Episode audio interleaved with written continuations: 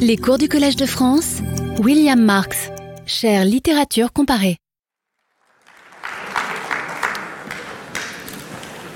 Mesdames, euh, Messieurs, euh, en attendant mon arrivée, vous avez eu, euh, je le suppose, le loisir de méditer sur l'énigme de cette triade de Heger.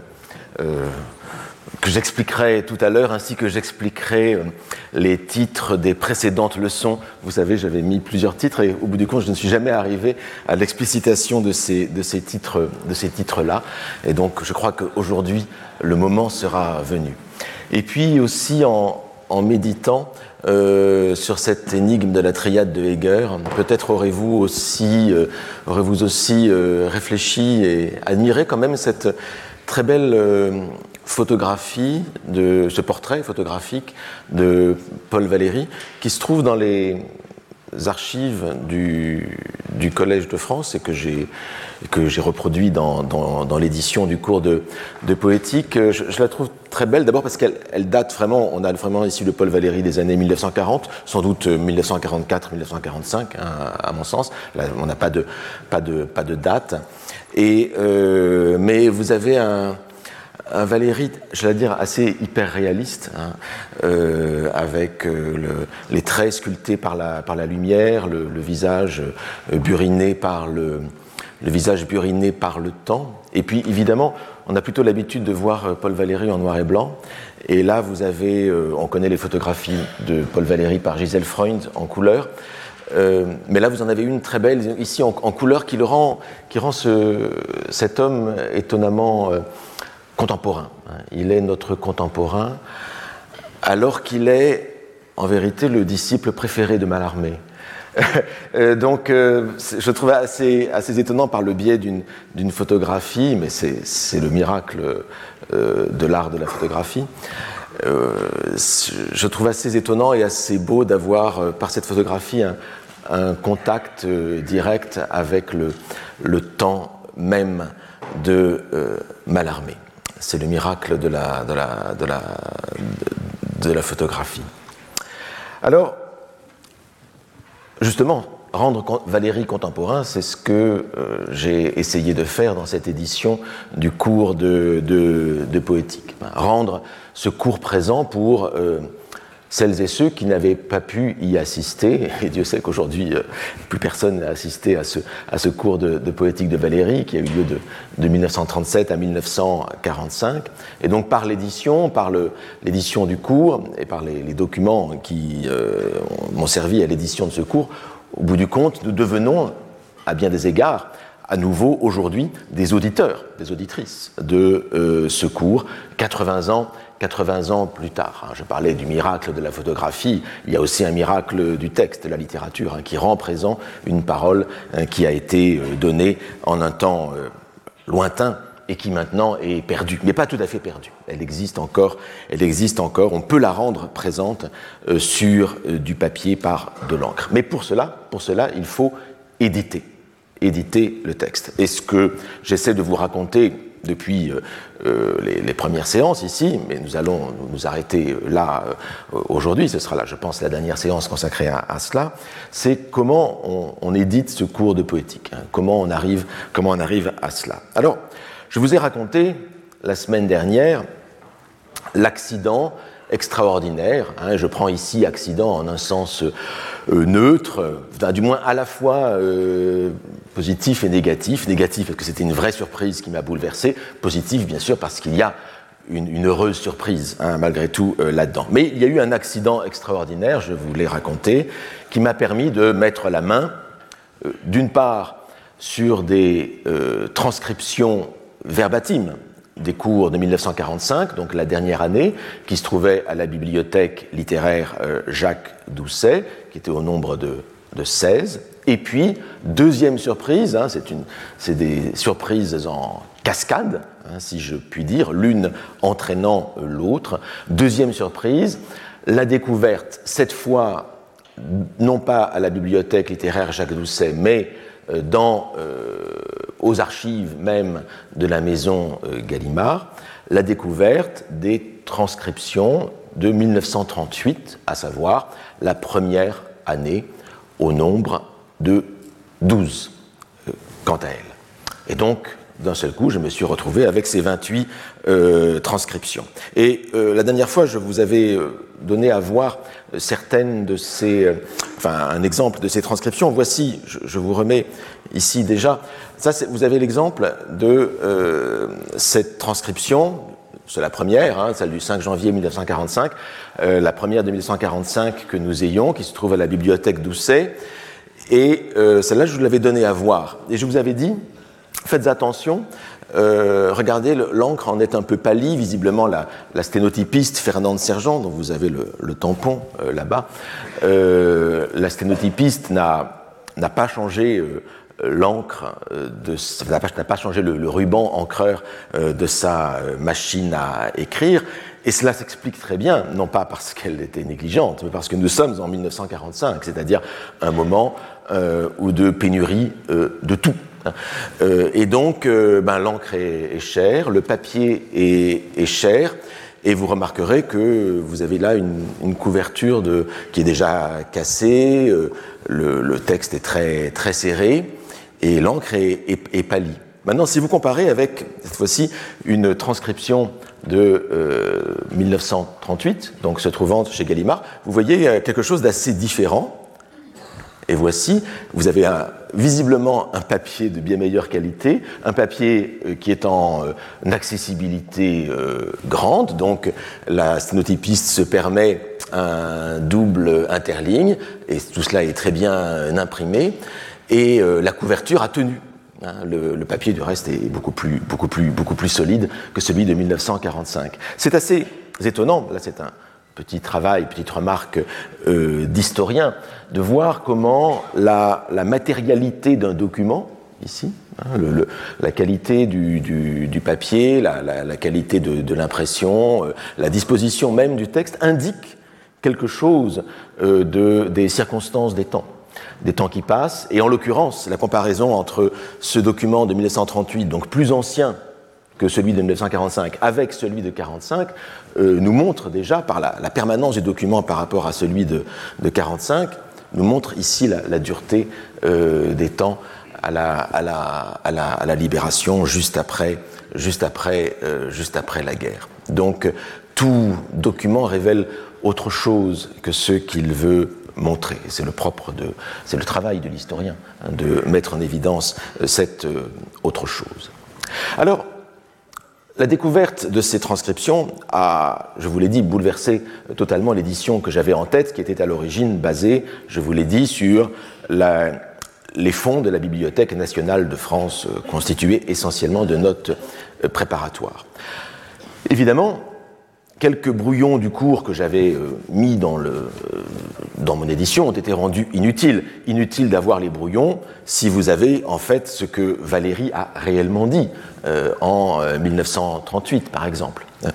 Euh, alors parfois, il m'est tout de même arrivé de conserver quelques brouillons parce que parfois le brouillon conservait une formule, une, pensée, une réflexion qu'on ne trouvait pas dans, l'énoncé même de, Valérie et qui m'a semblé intéressante avec une, une, densité qui était, je crois, pertinente pour le lecteur, pour le lecteur d'aujourd'hui. Mais enfin, en général, j'ai supprimé les brouillons quand il y avait déjà, quand, nous avions la, leçon euh, explicitement euh, prononcée. J'ai aussi supprimé quelque chose qui longtemps avait été euh, utile pour les, spécialistes de, Valérie, à savoir ces résumés qui étaient parus dans la revue Yggdrasil. Je vous en ai parlé, je crois, la, dernière fois ou la, première fois. Ce sont des résumés qui concernent uniquement la première année, qui ne concernent pas absolument toute la première année. Je crois qu'il y a 18, euh, de mémoire, 18 leçons en, tout.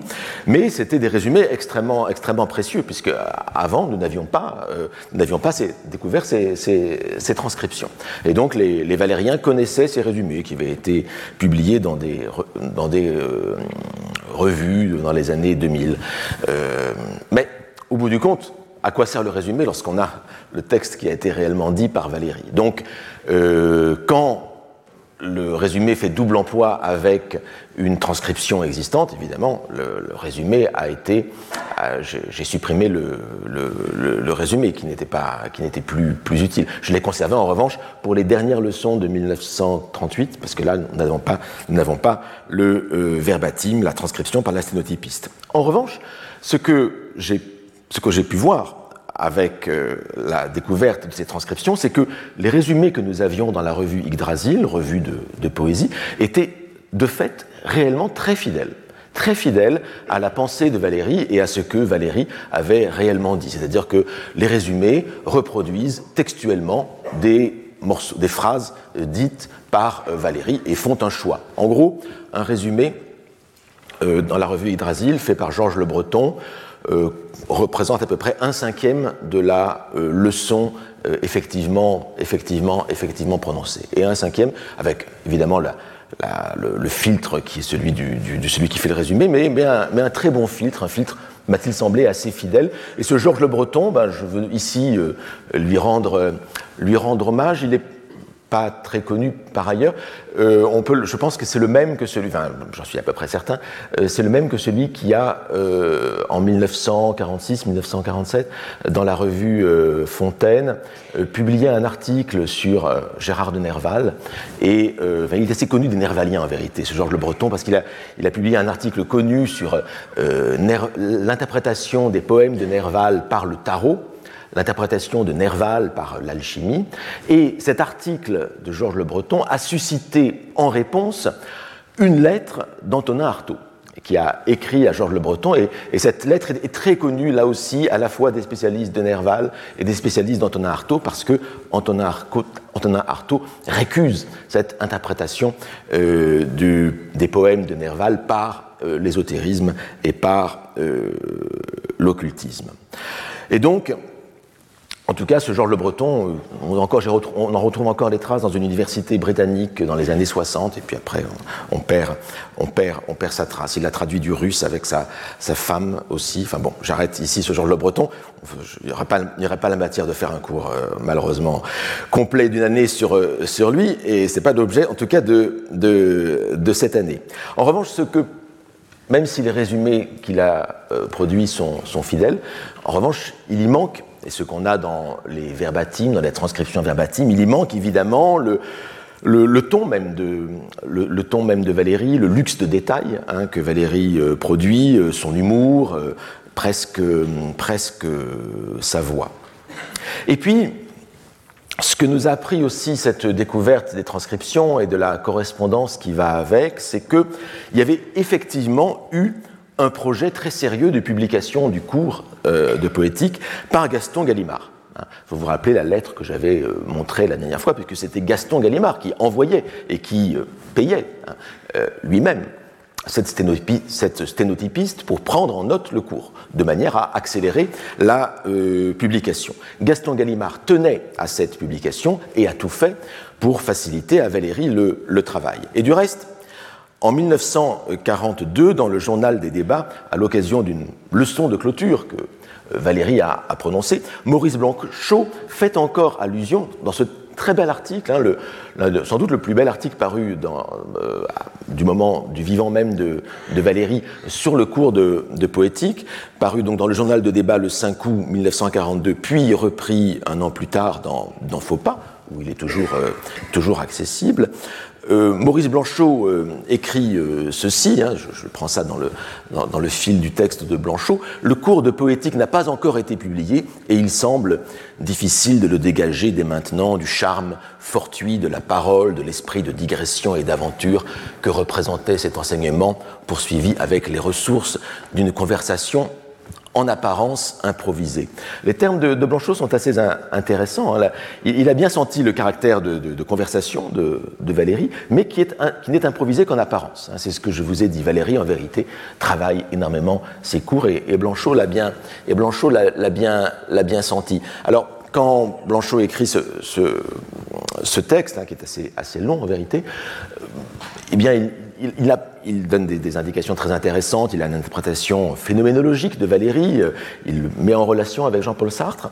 Euh, mais il n'a pas encore saisi la, logique entière hein, du, système, de la théorie que développe euh, Valérie. Mais ce qui m'intéresse ici, c'est la première phrase que je vous cite ici, c'est à savoir le cours de poétique n'a pas encore été publié. Ce qui suppose, ce qui suppose que l'espoir était encore là, que la publication eut lieu.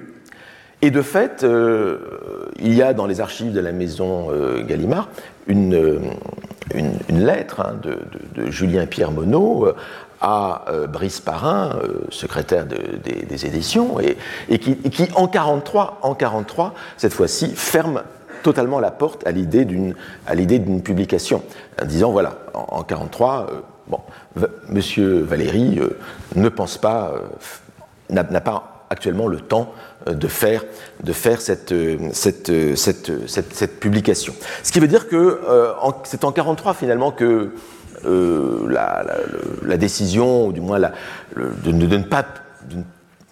Gallimard a, fait une croix en quelque sorte sur l'idée de, de, publier, de publier le cours. Mais en 1942, l'espoir était encore là et, et, flottait. Et du reste, en 1943, on trouve dans les euh, documents de la Bibliothèque nationale de France, on trouve cette dactylographie hein, de, Valérie euh, du cours avec un, qui, ressemble tout à fait à euh, un projet, de, un de, livre, à la fois un plan de cours, mais vous notez, donc là le plan de cours est sous forme euh, donc dactylographiée avec des différentes parties, sections, on est dans l'introduction et, dans les premières parties de l'introduction, mais vous avez ici, de la main de Valérie, euh, ici ce chapitre 1. Donc il y a l'idée vraiment ici d'un, encore d'un, projet de livre, euh, lié cette fois-ci au, au, cours sur le langage et le, et le, et le droit. mais longtemps, Valérie n'a pas su trouver la, véritable forme de ce, euh, de ce livre. Euh, voici cette lettre qu'il écrit en euh, fin, tout début 1938, ou peut-être toute fin 1937, il écrit cela à Guy Lavaux, qui est l'un des directeurs de la revue Yggdrasil. Donc c'est au moment où la revue Yggdrasil va, va publier ses résumés. Et voici ce que lit l'écriture de Valérie l'écriture quand il écrit pour une lettre, elle est vraiment extrêmement lisible et, très belle. Hein. Euh, et donc je, prends ici le, texte, hein, en, haut, la page de, de gauche. Et quant aux notes de Monsieur Le Breton, il me semble que je n'ai aucun droit sur elles. Si on ne les présente pas comme reproduisant mon cours lui-même, mais comme des citations, sans garantie de ma part, Monsieur Le Breton en a, je crois, l'entière disposition, comme il en a la responsabilité. Je désirerais seulement que la publication, s'il l'autorise, s'intitula Note prise au cours de Monsieur V, hein, Monsieur Valéry, ou quelque chose d'analogue. Donc vous voyez que Valérie autorise Georges Le Breton, s'il le souhaite, à publier euh, les résumés de ses cours. il a publié non seulement dans la revue, mais elle est, elle publiée euh, séparément comme un, comme un livre. Ce qui, je crois, m'autorise rétrospectivement à publier non pas les notes que j'ai prises au cours de Valérie, mais euh, les, ses notes à lui, ainsi que ce qu'il a lui-même prononcé. Donc je pense qu'il y a là une autorisation, une légitimité hein, qui nous est donnée par Paul Valéry lui-même.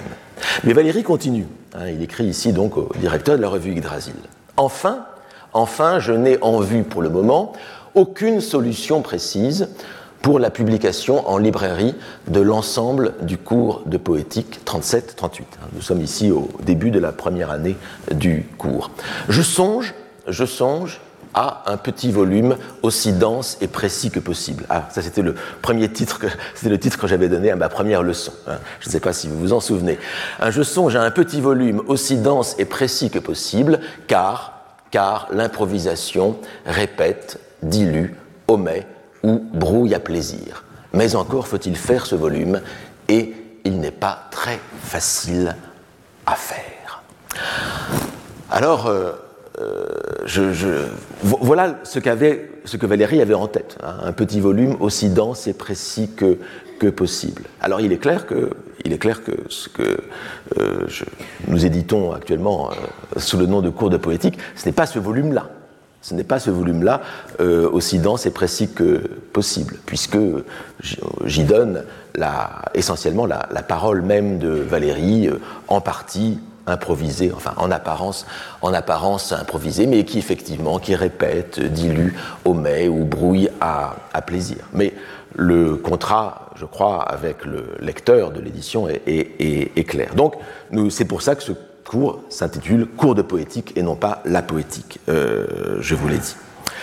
En fait, Valérie, depuis très longtemps, Valérie, depuis très longtemps, sait qu'il n'a peut-être pas la capacité euh, euh, lui-même à, terminer, ses notes, à leur donner la, forme qu'il voudrait. Déjà, en, euh, en 1915, il écrivait ceci dans ses euh, cahiers Il me manque un Allemand qui achèverait mes idées.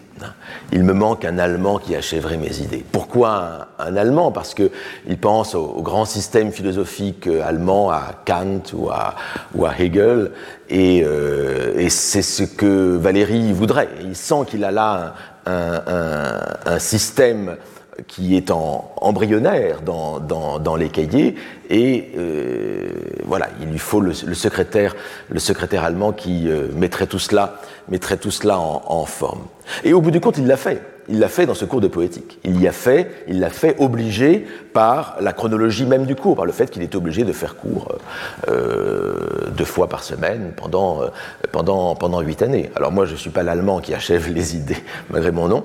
Euh, je ne suis pas l'allemand qui achève les idées de Valérie, mais euh, j'ai du moins, je leur ai donné cette forme-là, provisoire en tout cas, hein, qui, donne, qui donne un accès à ces. Et puis, euh, on connaît aussi ce, ce mot de euh, Valérie, euh, rapporté par Roland Barthes, hein, qui assistait au cours de Valérie. la forme coûte cher la forme coûte cher. Et ça, c'est très vrai. Et ça coûte cher à tous les niveaux. Hein. C'est-à-dire, ça nous amène du reste dans les questions économiques qui nous occuperont dans le séminaire, mais euh, ça coûte cher au niveau d'une énergie, ça coûte cher au niveau de, de l'argent, ça coûte cher en, toutes sortes, de, de toutes sortes de, de, de, manières. Et cette conscience même du travail, c'est quelque chose qui est typiquement euh, du euh, valérien. Mais Valérie, dans les années 40, la guerre était euh, âgée, fatiguée, malade. La guerre était arrivée, je ne vous l'apprends pas. Ce sont des années difficiles. Et puis, euh, il est mort en, 1945. Donc, euh, le cours lui prenait déjà trop de temps. Et du reste, la difficulté qu'a eu Valérie à publier ses cours, elle, est partagée par, les, par les, les, collègues ultérieurs, tels que je les connais de, de, de, Valérie. Plusieurs collègues que je connais qui ont, qui ont qui contemporains aujourd'hui, vivants, euh, m'ont avoué la difficulté à publier les cours pendant qu'on est professeur. Et ils attendent d'être à la retraite pour publier les cours qu'ils avaient faits. C'est exactement ce que fait actuellement euh, euh, mon collègue Philippe Descola, hein, donc en anthropologie. Il, publie actuellement les, cours qu'il a fait euh, pendant ces euh, années, euh, pendant qu'il était actif. Il a attendu l'éméritat, la retraite, pour pouvoir publier ses, ses cours. Eh bien, Valérie n'échappe pas à la règle, sauf qu'il est malheureusement décédé avant de pouvoir le faire. Alors, il est clair que l'édition que je propose donc ne correspond pas à ce que voulait faire Valérie, à ce qu'il aurait pu faire et à ce que lui seul aurait pu faire. Hein. Personne ne peut le faire à sa place. Mais au moins, c'est la réalisation de ce projet qui avait été formulé par Gaston euh, Gallimard avec l'accord de Valérie il y a 85 euh, ans, et donc sous la seule forme qui soit encore possible aujourd'hui. Mais justement, la question est sous quelle forme? Sous quelle forme publier ce cours? Comment, l'éditer? Alors, sachant que, en dehors des documents, euh, des sont qui posent des problèmes spécifiques, mais je me suis quand même basé beaucoup sur des brouillons, des notes préparatoires. En fait, euh, il y, aurait plusieurs manières d'éditer de tels manuscrits, de tels, brouillons. Euh, mais je voudrais écarter euh, réellement des possibilités qui auraient pu s'offrir à moi et que j'ai délibérément refusées. Première chose, ce serait de faire une édition de type génétique. Une édition de type génétique, c'est-à-dire une édition qui retracerait la, la, genèse même de la pensée de, de, de Valérie. Hein. Euh, il y a la critique génétique qui fait cela. L'édition de type génétique édite en quelque sorte le temps. Hein. elle édite le temps, de la, le temps même de la création et de la formation des, des textes et de la pensée par un certain nombre de, de, protocoles de transcription. Ce n'est pas ce que j'ai voulu faire.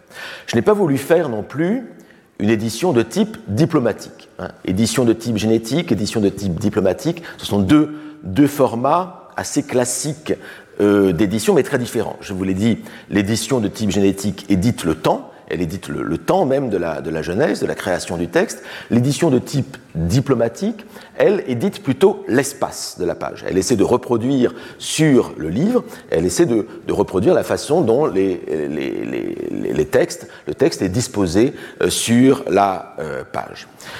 Ce n'est pas non plus ce que j'ai euh, essayé de faire. L'édition diplomatique est beaucoup pratiquée par les historiens en particulier. Je me suis plutôt lancé dans l'édition classique d'un texte euh, continu. L'objectif était vraiment de rendre accessible pour la première fois ce monument de la pensée qu'est le cours de poétique de Valérie. Et donc, euh, je n'ai conservé les brouillons, je vous l'ai dit, que s'ils apportaient des formulations différentes hein, de la leçon effectivement prononcée, voire parfois euh, des formulations meilleures. Alors, comment faire pour, comment arriver à, à produire un texte un texte propre hein, euh, et qui soit lisible et qui permette donc d'accéder à la pensée de Valérie. Bon, euh, c'est des choses assez simples au bout du compte. Hein. J'ai édité le manuscrit comme si ça avait été un manuscrit proposé à l'édition, c'est-à-dire que les, corrections, les annotations marginales, je les intègre à l'intérieur euh, dans le texte, à la place où elles doivent être. Les mots biffés, les mots biffés par Valérie, je ne les signale pas, mais je les supprime, hein, puisque Valérie euh, les a supprimés. Les spécialistes pourront toujours se reporter aux documents. Je vous l'ai dit, tous les documents de la Bibliothèque nationale de France sont accessibles euh, librement sur Gallica. Donc n'importe qui peut faire un travail de euh, vérification de l'édition et proposer, le cas échéant, un autre, un un autre texte. alors les mots manquants. Hein, les mots manquants, ils sont rares en général. Euh, Valérie, euh, quand il écrit un manuscrit, il est très, soigneux, même s'il écrit vite parfois. Euh, mais il peut y avoir qu'un mot soit oublié. Alors que faire à ce moment-là? Hein, C'est un peu le, travail de choix de l'éditeur. Un exemple. Vous vous trouvez devant une phrase comme ceci. Le premier vers est harmonieux que le second. Bon, là, visiblement, il manque quelque chose. Hein.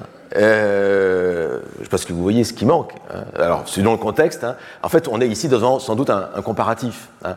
Euh, dans le contexte, vous pouvez deviner qu'en fait, il faut, il faut entendre le premier vers est plus harmonieux que le second. Bon, ça pourrait être moins si le contexte était différent, mais en l'occurrence, c'est euh, plus harmonieux. Donc là, là, pour le coup, il n'y a pas de, problème. Aucun style de langue ne, permet qu'on dise le premier vers est harmonieux que le second. Il manque réellement ici euh, l'adverbe, et donc je supplée le plus. Hein. on n'a pas le choix. Hein. c'est vraiment le français, le français l'exige. En revanche, euh, vous voyez un, autre cas qu'on peut avoir. Je n'aime à le dire. Bon, là, on comprend bien qu'en français normal, on pourrait dire je n'aime pas à le dire. Mais si vous pratiquez l'écriture de Valérie, la lecture de Valérie, vous savez que Valérie a souvent un, style, on peut dire un peu euh, précieux, en tout cas euh, un style très, très, très, très, très apprêté, et que, ma foi, la suppression du, pas, c'est quelque chose qui lui arrive de temps en temps. C'est absolument pas systématique, mais ça lui arrive. Donc ici, dans la mesure où c'est tout à fait euh, ça reste encore de, l'ordre du français, du français écrit et soutenu, d'écrire ceci, eh bien, dans l'édition, bah, je, respecte, je respecte ça. Peut-être que le pas a été effectivement oublié par Valérie, c'est possible, mais enfin, dans le doute, euh, abstiens-toi, hein, dit euh, le, sage. Donc, ça, c'est vraiment des, deux exemples qui vous indiquent un peu comment, comment je procède. L'orthographe, la ponctuation sont mises aux normes, euh, sont mises aux normes contemporaines. Ce sont des choses qui varient avec le temps et puis chaque. Et puis il faut, il faut pour la lisibilité, c'est très, important. Les mots en capital sont rendus par des italiques, de même que les mots soulignés ou en rouge. Mais le plus simple, je ne vais pas faire la liste de tout ça. Le plus simple, c'est sans doute de vous donner un, exemple. Voici. Voici une page donc d'une euh, dactylographie, je crois de 1900. 38 ou 39, je crois. Hein. Je suppose qu'un homme fatigué se couche et veuille dormir. Dans cet état, cet homme se réduit à un je veux dormir, etc. Bon, vous voyez un texte qui est une dactylographie, mais avec des, des, euh, euh, ajouts qui sont soit marginaux, soit interlinéaires, euh, qui sont manuscrits. Vous avez des mots en, en capital, euh, ici. Vous avez des mots qui sont en, en rouge. Alors cela, ben je vais, on va les mettre. Tout ce qui est en capital, tout ce qui est en rouge, on ne peut pas le dans une édition destinée à la lecture, c'était très très gênant d'avoir des mots qui soient écrits en capital. Donc la, la, manière la plus lisible et en même temps la plus fidèle de transcrire, c'est de mettre en, en italique. Alors c'est sûr que ce qui est en, capital va devenir en italique et ce qui est en rouge va devenir en italique. Donc on perd un peu d'information. Oui, on perd de l'information. Mais au moins l'effet de soulignement qui est voulu par Valérie, on l'a hein, euh, quand même. Et voici ce que ça donne. Hein. Euh, donc là, je reprends euh, ici ce que ça donne. Donc ça commence ici, je suppose, je suppose qu'un homme fatigué se couche et veuille dormir. Donc voilà, ça donne, ça donne ceci. Dans cet état, cet homme se réduit à un je veux dormir, ici, qui est en, en italique. Ici, le et son moi est biffé par Valérie, ben on, on supprime le, le et, hein, ça fait son moi, ce jeu est réduit à ce penchant. Et puis il y a cette phrase ici hein, qui est interlinéaire. Son corps, euh, son corps du moment c'est son, euh, son moi directeur. Hein, son corps du moment est son moi directeur. Eh bien, elle est, cette phrase est vraiment très bien placée ici. Ben, je la mets juste à, à l'endroit qu'il faut, c'est-à-dire son corps du moment est son moi directeur. Je n'ai pas indiqué que c'était quelque chose qui était un ajout interlinéaire manuscrit. Ça, c'est de la critique génétique. Hein. Je n'ai pas fait de la critique, je n'ai pas, fait, une édition euh, génétique, mais le spécialiste pourra toujours, pourra toujours euh, regarder. Et puis vous avez cette phrase ici, un peu lisible euh, ici, qui est au, crayon, mais qu'on peut, on peut quand même lire avec un peu d'habitude. Hein. Les forces antagonistes de la pesanteur deviennent sensible. Hein. Les forces, donc c'est le, le moi, c'est le, le, dormeur, enfin c'est une très belle expérience hein, qui est ici racontée par Valérie, hein, celle du, du, dormeur, de celui qui, qui essaie de s'endormir et qui sent le, le, poids, euh, qui euh, en quelque sorte euh, s'oppose à l'activité, le, poids du corps qui s'oppose à l'activité, psychique. Et donc j'ai introduit, eh bien, oh excusez-moi, c'est pas ça que je voulais faire. Voilà j'ai introduit, euh, cette annotation marginale euh, ici, à la fin du paragraphe. En vérité, en y réfléchissant et en préparant ce cours pour vous, je me suis dit j'aurais pu l'introduire un peu plus haut, en vérité, à, à cet endroit, euh, au moment où euh, ce je, son moi est réduit à ce penchant, ce poids qui est excité au sommeil. C'est vrai que s'il y avait une deuxième édition, peut-être que je le mettrais, je mettrais ceci euh, ici, hein, plutôt, je déplacerais. Vous voyez, je, vous l'indique, c'est peut-être ça que j'aurais dû, peut-être ça que j'aurais dû faire. Bon, ça pas, c'est une, il faut travailler dans, dans le détail. Ça aurait un peu, aurait un peu meilleur peut-être. Ça change pas fondamentalement euh, les choses. L'essentiel ici, c'est d'avoir euh, la, la, pensée où on on voit bien la logique de, de la chose. Et tout, tout continue de ce genre. Alors, il y a une habitude qu'a Valérie, c'est de mettre des, alors il met parfois des mots en capital, c'est un soulignement, et puis de manière un peu euh, je n'ai pas aléatoire, mais non régulière. Il lui arrive de mettre des majuscules à des mots, hein, comme par exemple ici le mot monde. Il y aura opposition avec le monde, qu'il met du reste entre guillemets.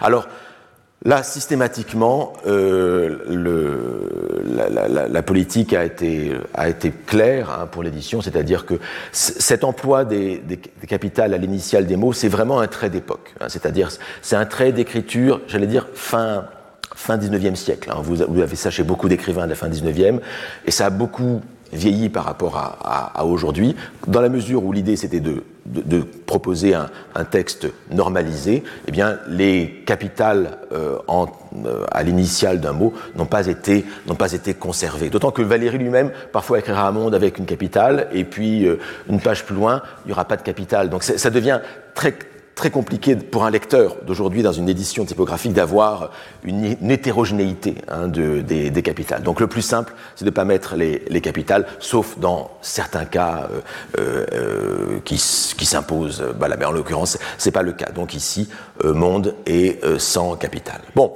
je vais pas ici commenter toute la toute la, page. Ici, le mot langage a été introduit ici. Donc dans la mesure du possible, quand, le, quand, le,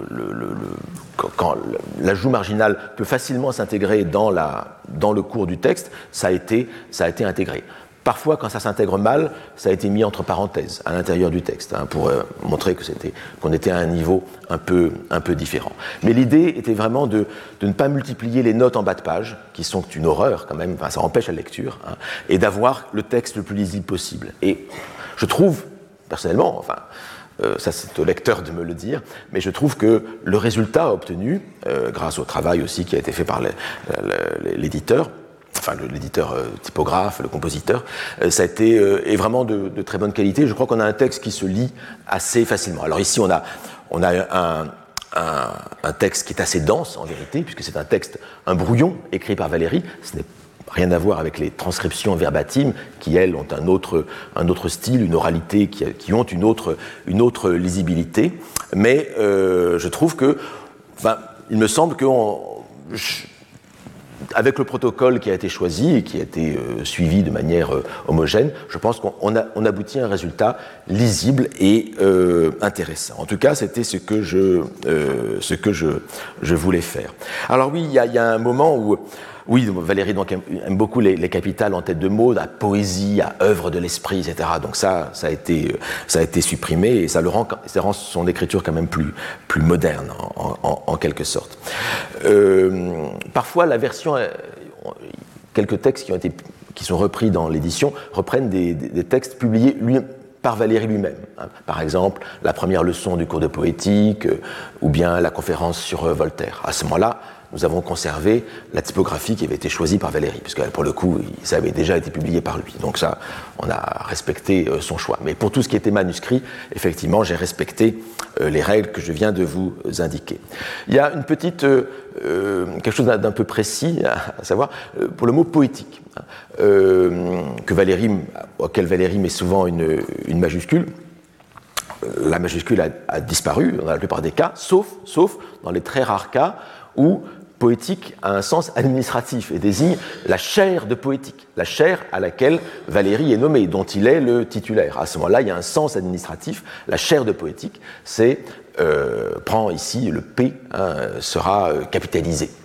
De même que j'occupe la chaire de littérature comparée, avec un L majuscule. Mais j'enseigne les littératures comparées, sans L majuscule. Vous voyez, c'est juste une question administrative hein, pour indiquer euh, ici que le, quand le terme désigne le cours ou la chaire au sens institutionnel. Voilà donc pour l'édition des manuscrits, des dactylographies, des brouillons, des notes préparatoires qui suit au bout du compte. Je n'ai rien inventé en vérité, j'ai suivi un, protocole assez, classique, sachant que je ne voulais pas faire une édition de type euh, génétique ou diplomatique.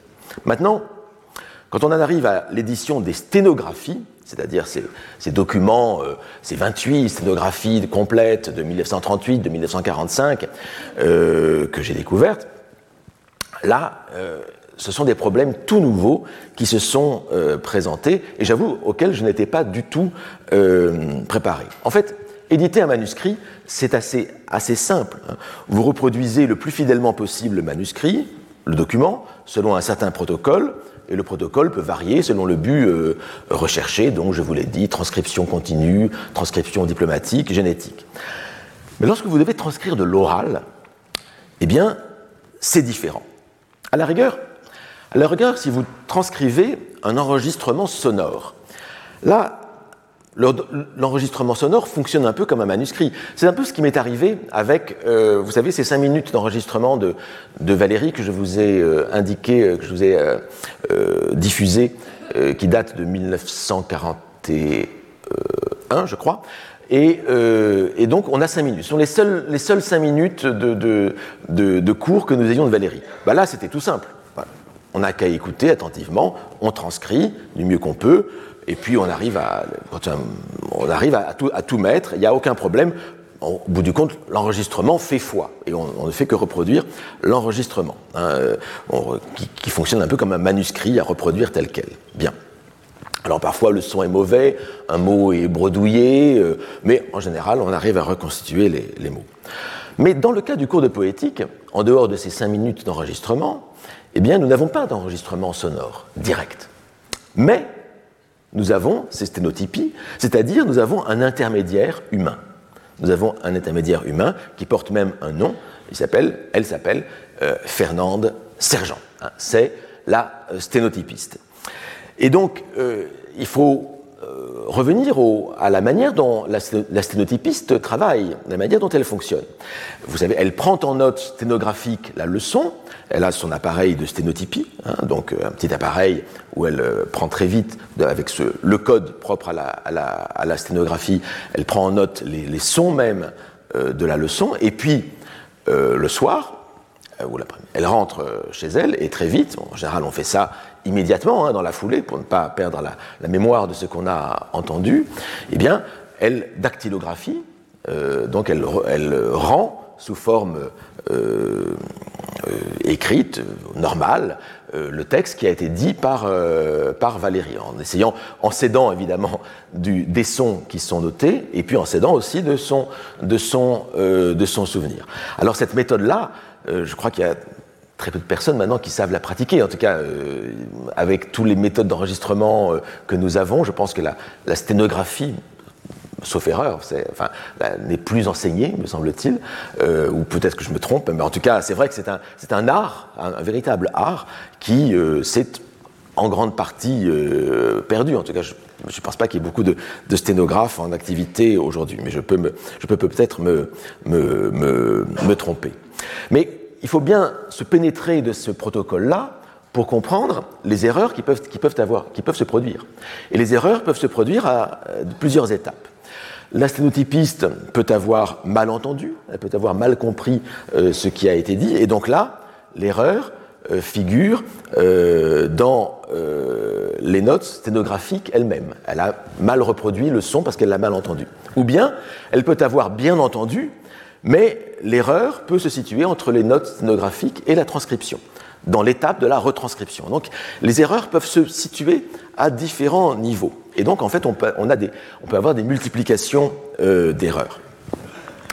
Lorsque vous avez un manuscrit, eh c'est un document fiable par principe. Il a été écrit par l'auteur, il reproduit directement les intentions de l'auteur, sauf les erreurs qui ont pu être commises euh, ici ou là.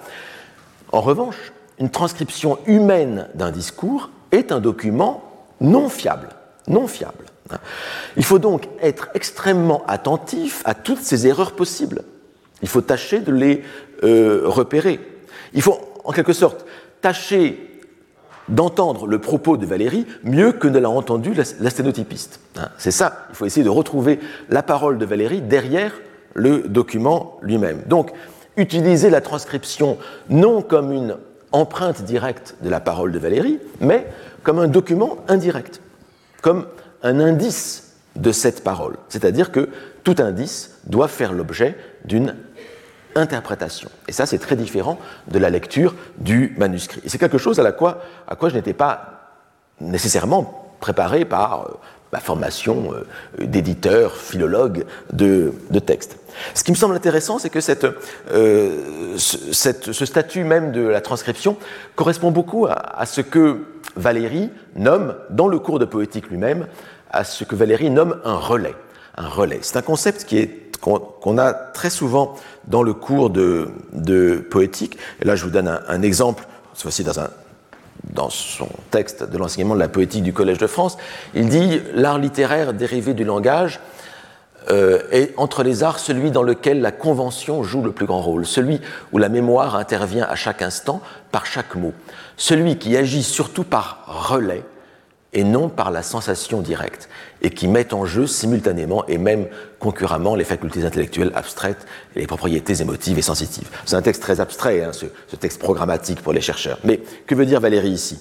Il dit, l'art littéraire, on le croit, joue sur les émotions et joue sur les souvenirs. En vérité, il ne joue pas directement sur les émotions, sur les souvenirs. Il joue sur les émotions et sur les souvenirs, mais par l'intermédiaire de relais, et ces relais sont les mots. C'est le langage. Ce concept de relais est très important pour Valérie, et Valérie l'explicite et l'explique très très bien dans la suite euh, du cours, dans les, transcriptions que nous, avons. L'exemple qu'il en donne le plus souvent, c'est celui-ci. Un relais, c'est un bouton sur lequel vous appuyez. Un bouton sur lequel vous appuyez peut euh, avoir différentes conséquences. Hein.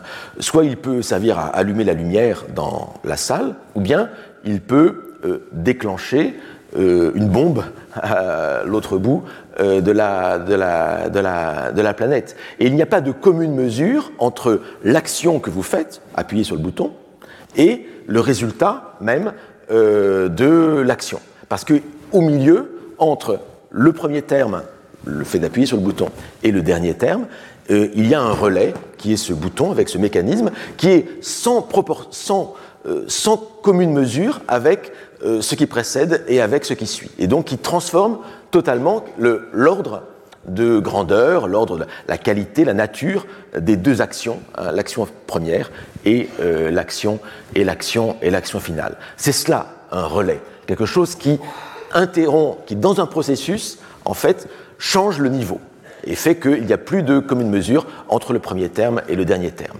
Et le langage fait partie euh, de ces relais important puisque le langage est phénomène de convention. Et c'est ce qui fait que euh, l'œuvre d'art, souvent par Valérie, est considérée comme un, comme un relais. Eh bien, on peut dire que la dactylographie que j'avais de la sténotypiste était elle-même un relais, c'est-à-dire qu'il n'y a pas nécessairement toujours une commune mesure entre ce qui a été dit par Valérie et ce que nous, et ce que nous lisons euh, devant nous. Donc il faut essayer de, de passer par-dessus ce relais pour essayer de, de, de reproduire, de reproduire le, le, ce qu'a réellement dit Valérie. Et c'est ainsi que il faut lire la sténographie avec une méfiance permanente. Hein.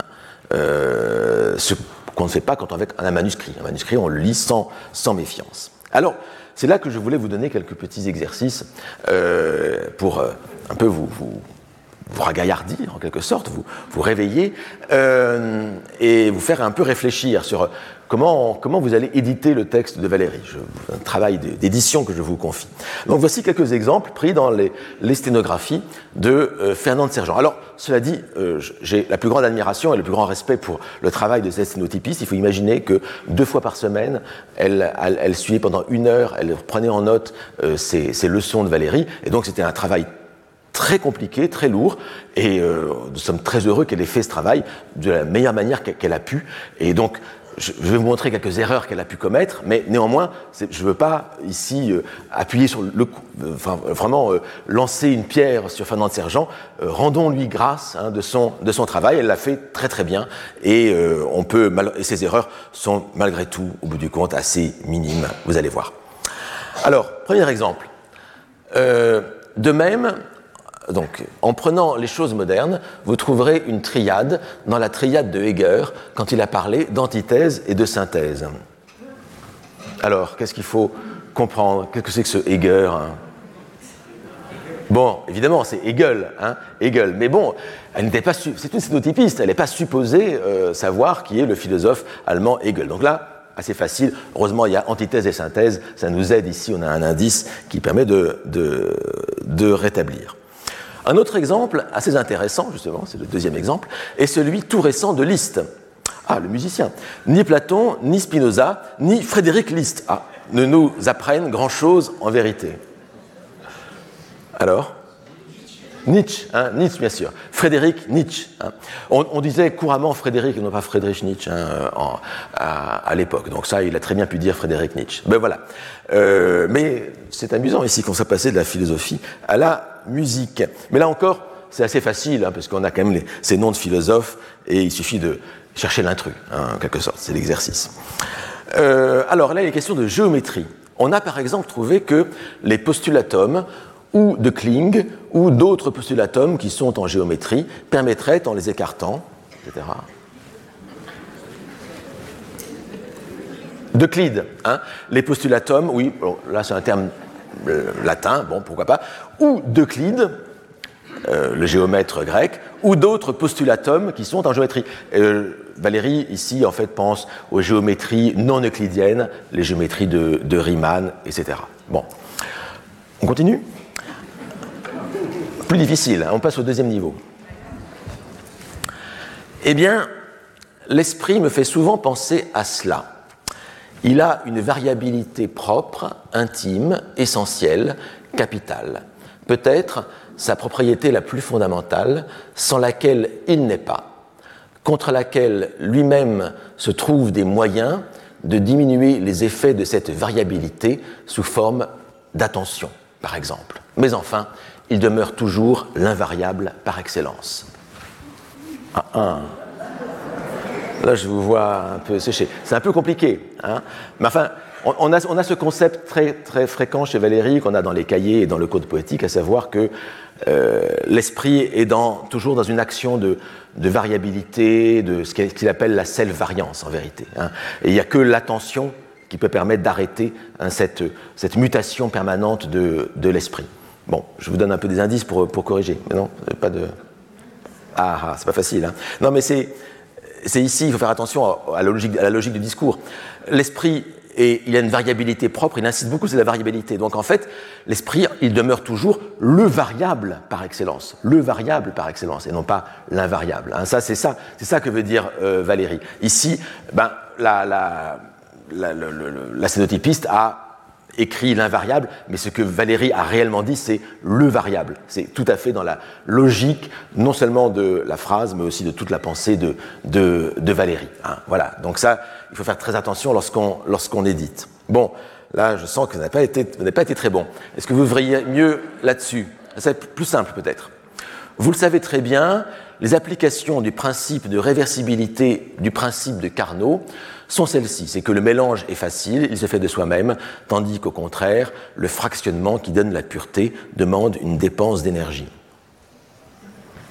Ah, ah. Bon, le principe de Carnot, ça vous dit quelque chose, c'est en physique. Hein. Bon, c'est pas, pas, pas ici au cours de mes collègues physiciens, mais quand même. Euh, non, le, mélange est facile. En revanche, une fois qu'un, mélange est fait, on peut plus aller on peut plus aller contre le mélange. C'est le phénomène de l'entropie. Hein. Euh, c'est le principe de, Carnot.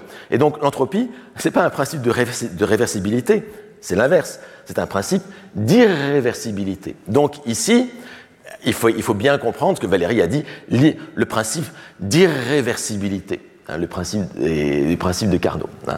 Euh, donc euh, voilà, là il faut être euh, attentif au référent même, à quoi fait référence Valérie. Et donc, vous voyez, c'est comment ces, confusions sont possibles par une scénographie, parce que tout ça est très rapide et parfois on peut oublier une syllabe, etc.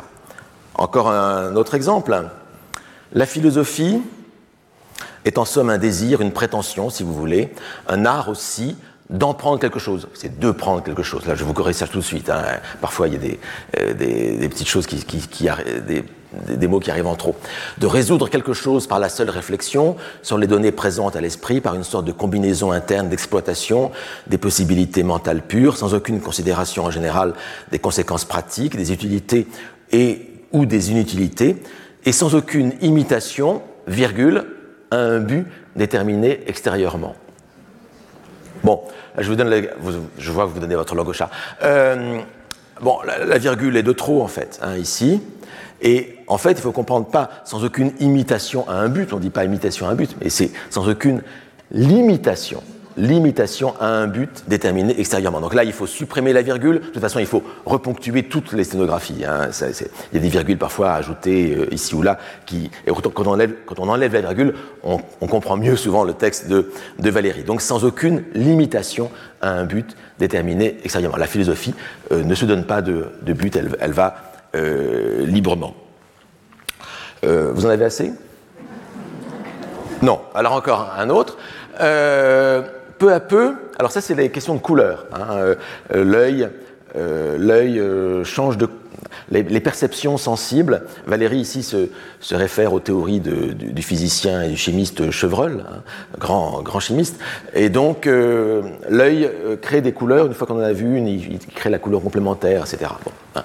Peu à peu, je puis changer mon noir en n'importe quelle couleur, je puis changer mon blanc en n'importe quelle couleur. Par conséquent, il y a là une nouvelle collection, un nouveau moyen de passer d'une couleur à une autre, soit en passant par, bon je ne poursuis pas, il y a différentes manières, soit en passant par les complémentaires, soit en passant par les couleurs voisines. Bien. oui, collection, c'est un peu bizarre, cette collection de couleurs. Alors c'est vrai, il y a une collection de couleurs. Non mais qu'est-ce qu'il faut entendre alors? Hmm. Non, euh, je pense plutôt connexion. Connexion. Ah oui, mais oui, on y arrive. Hein. Euh, vous, voyez, je, sens que vous, commencez à, prendre le pli. Hein. Maintenant, vous allez voir un texte, vous allez toujours vouloir le corriger et l'améliorer. Mais je, plaisante, mais pas tout à fait.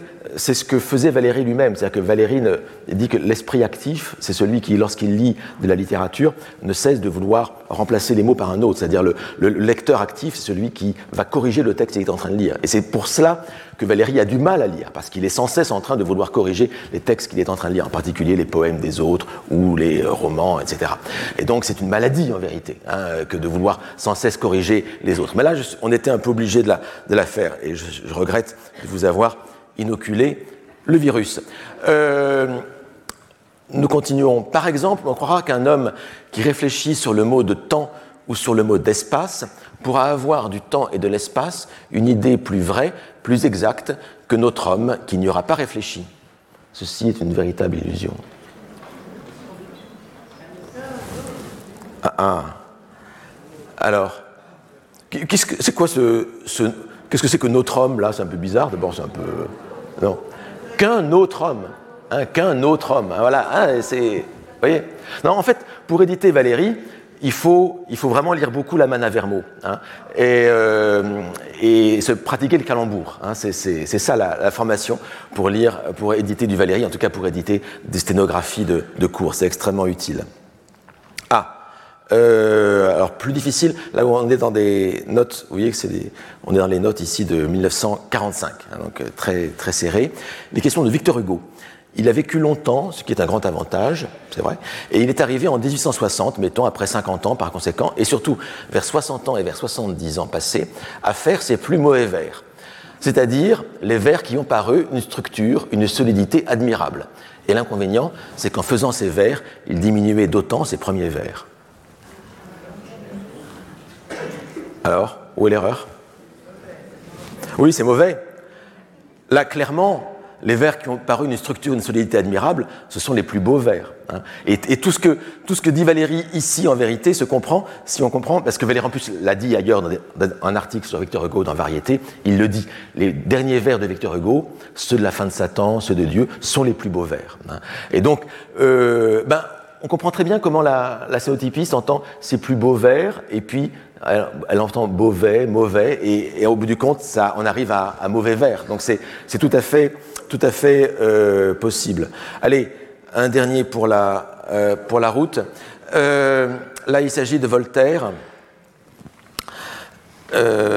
Voltaire, et surtout au moment de la découverte de la loi de Newton et les vérifications qui ont été faites, ont donné à la science un prestige incomparable. Au moment où Voltaire s'est amusé à écrire des articles sur la fabrication et a préfacé le livre fait par, le marquis de Saxe, La science prend une valeur fiduciaire considérable qui s'est développée au-delà de toute limite. Alors, alors c'est pas le marquis de Saxe. Alors, j'ai entendu Marquis de Sade, mais non, euh, Voltaire n'a pas préfacé le Marquis de Sade, non. Euh, mais en revanche, il a préfacé le livre fait par sa grande amie, sa compagne, euh, la Marquise du Châtelet. Alors, je ne sais pas comment on est passé de Marquise du Châtelet à Marquis de Saxe, mais clairement, c'est la marquise du Châtelet. Euh, mais là, je, pense que la, la, a entendu marquis, marquise, et puis elle, a, elle, savait qu'il y a un marquis de Saxe quelque part, ou un marquis de Sade, je ne sais pas, enfin bref, elle a substitué. Est-ce qu'il n'y a pas un autre mot à, transformer malgré tout? N'est pas une autre erreur Il s'est amusé à écrire des articles sur la fabrication. On, est chez Newton, hein vous savez que Voltaire a, beaucoup écrit sur euh, Newton. La gravitation. La gravitation, ouais, voilà. Donc là, de fabrication à gravitation, bon, on a les mêmes, on a des, on a les, mêmes, les mêmes voyelles, on n'a pas les mêmes consonnes. Bon, voilà, c'est un petit jeu un peu oulipien, hein, si vous voulez, euh, mais c'est un peu à cela que je me suis, euh, que je me suis livré dans, dans, ce, dans cette, euh, dans cette édition. Il y a aussi des, des problèmes aussi qu'il a fallu transformer sur les articles définis, articles indéfinis. Je pense dans la sténographie, la sténographe prend vraiment l'essentiel dans ses notes sténographiques et elle ne note pas nécessairement les articles. en revanche, donc, elle rétablit les articles lorsqu'elle passe au niveau de la dactylographie.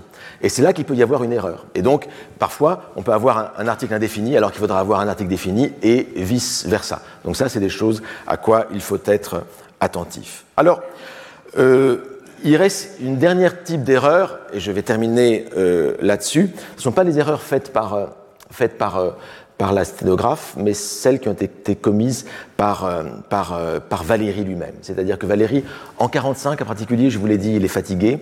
Et donc, euh, il, a, euh, il, il, a des tics de langage qui deviennent très fréquents et, et c'est un petit peu ennuyeux. Or, on sait que on a d'autres transcriptions de cours dans, dans les notes de la BNF.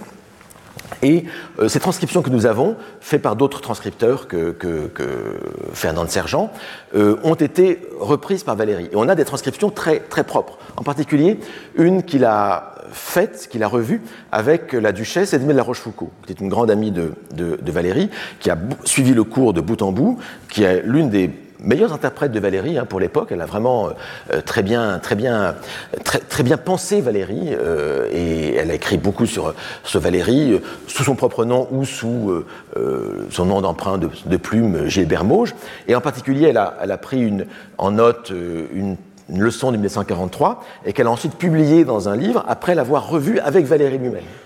Et on voit dans cette transcription que on a une transcription euh, qui est très propre, c'est-à-dire sans aucun, sans aucun effet d'oralité. C'est cela que voulait Valérie. C'est cela que Valérie. Et donc, moi, je ne pouvais pas, en tant qu'éditeur euh, du texte de Valérie et, voulant rendre service à Valérie et, euh, lui rendre hommage, et rendre hommage à sa pensée, je ne voulais pas donner euh, l'image d'un Valérie qui serait un, avec une, oralité qui serait mauvaise et qui, gênerait surtout la lecture. Et donc il m'a fallu, là aussi, faire un peu de, nettoyage. Alors, j'ai un peu hésité à, vous donner un exemple, parce que je veux pas, mais je ferai, très, vite peut-être ici, ou non, je ferai ça une autre mais, en tout cas, il y a, voilà un exemple de, ce que Valérie dit et, puis de ce que ça euh, donne en fait dans ma transcription. Hein. Quand il y a sept ans, j'ai commencé ce cours, je savais bien que je que j'allais où je ne pensais pas aller. C'était évidemment une entreprise qui devait s'improviser. Et là, vous avez déjà c'est évidemment, c'est et bien, c'est mais enfin qui apparaissent très souvent dans le texte, oral, qui sont des tics hein, que n'importe qui a, euh, j'en ai, hein, euh, mais qui deviennent très fréquents et un peu gênants pour une lecture dans euh, un texte qui est destiné à la lecture pour un, une transcription. Donc, il a fallu un petit peu, un petit peu nettoyer, et donc euh, c'est ce que j'ai fait dans, la, dans la, la, version que vous avez ici et celle qui a été reproduite dans, dans, euh, dans le texte. Donc j'ai juste légèrement modifié, légèrement nettoyé. Vous, pourrez faire vous-même la, la, la, la, comparaison euh, pour avoir un texte qui soit vraiment lisible et destiné, qui, qui garde l'oralité, il garde clairement de l'oralité, mais qui reste, qui garde quand même une, une lisibilité, parce que l'idée c'est vraiment de rendre, de rendre hommage à, à Valérie, euh, ce cours de poétique, et de rendre une pensée euh, une pensée euh, accessible. Je crois que c'était ça qui était vraiment important. Donc reproduire l'intention de Valérie hein, euh, plutôt qu'une oralité, une oralité brute. Hein. Voilà ce que j'ai voulu faire avec ce cours de, avec ce cours de poétique. Je vous remercie.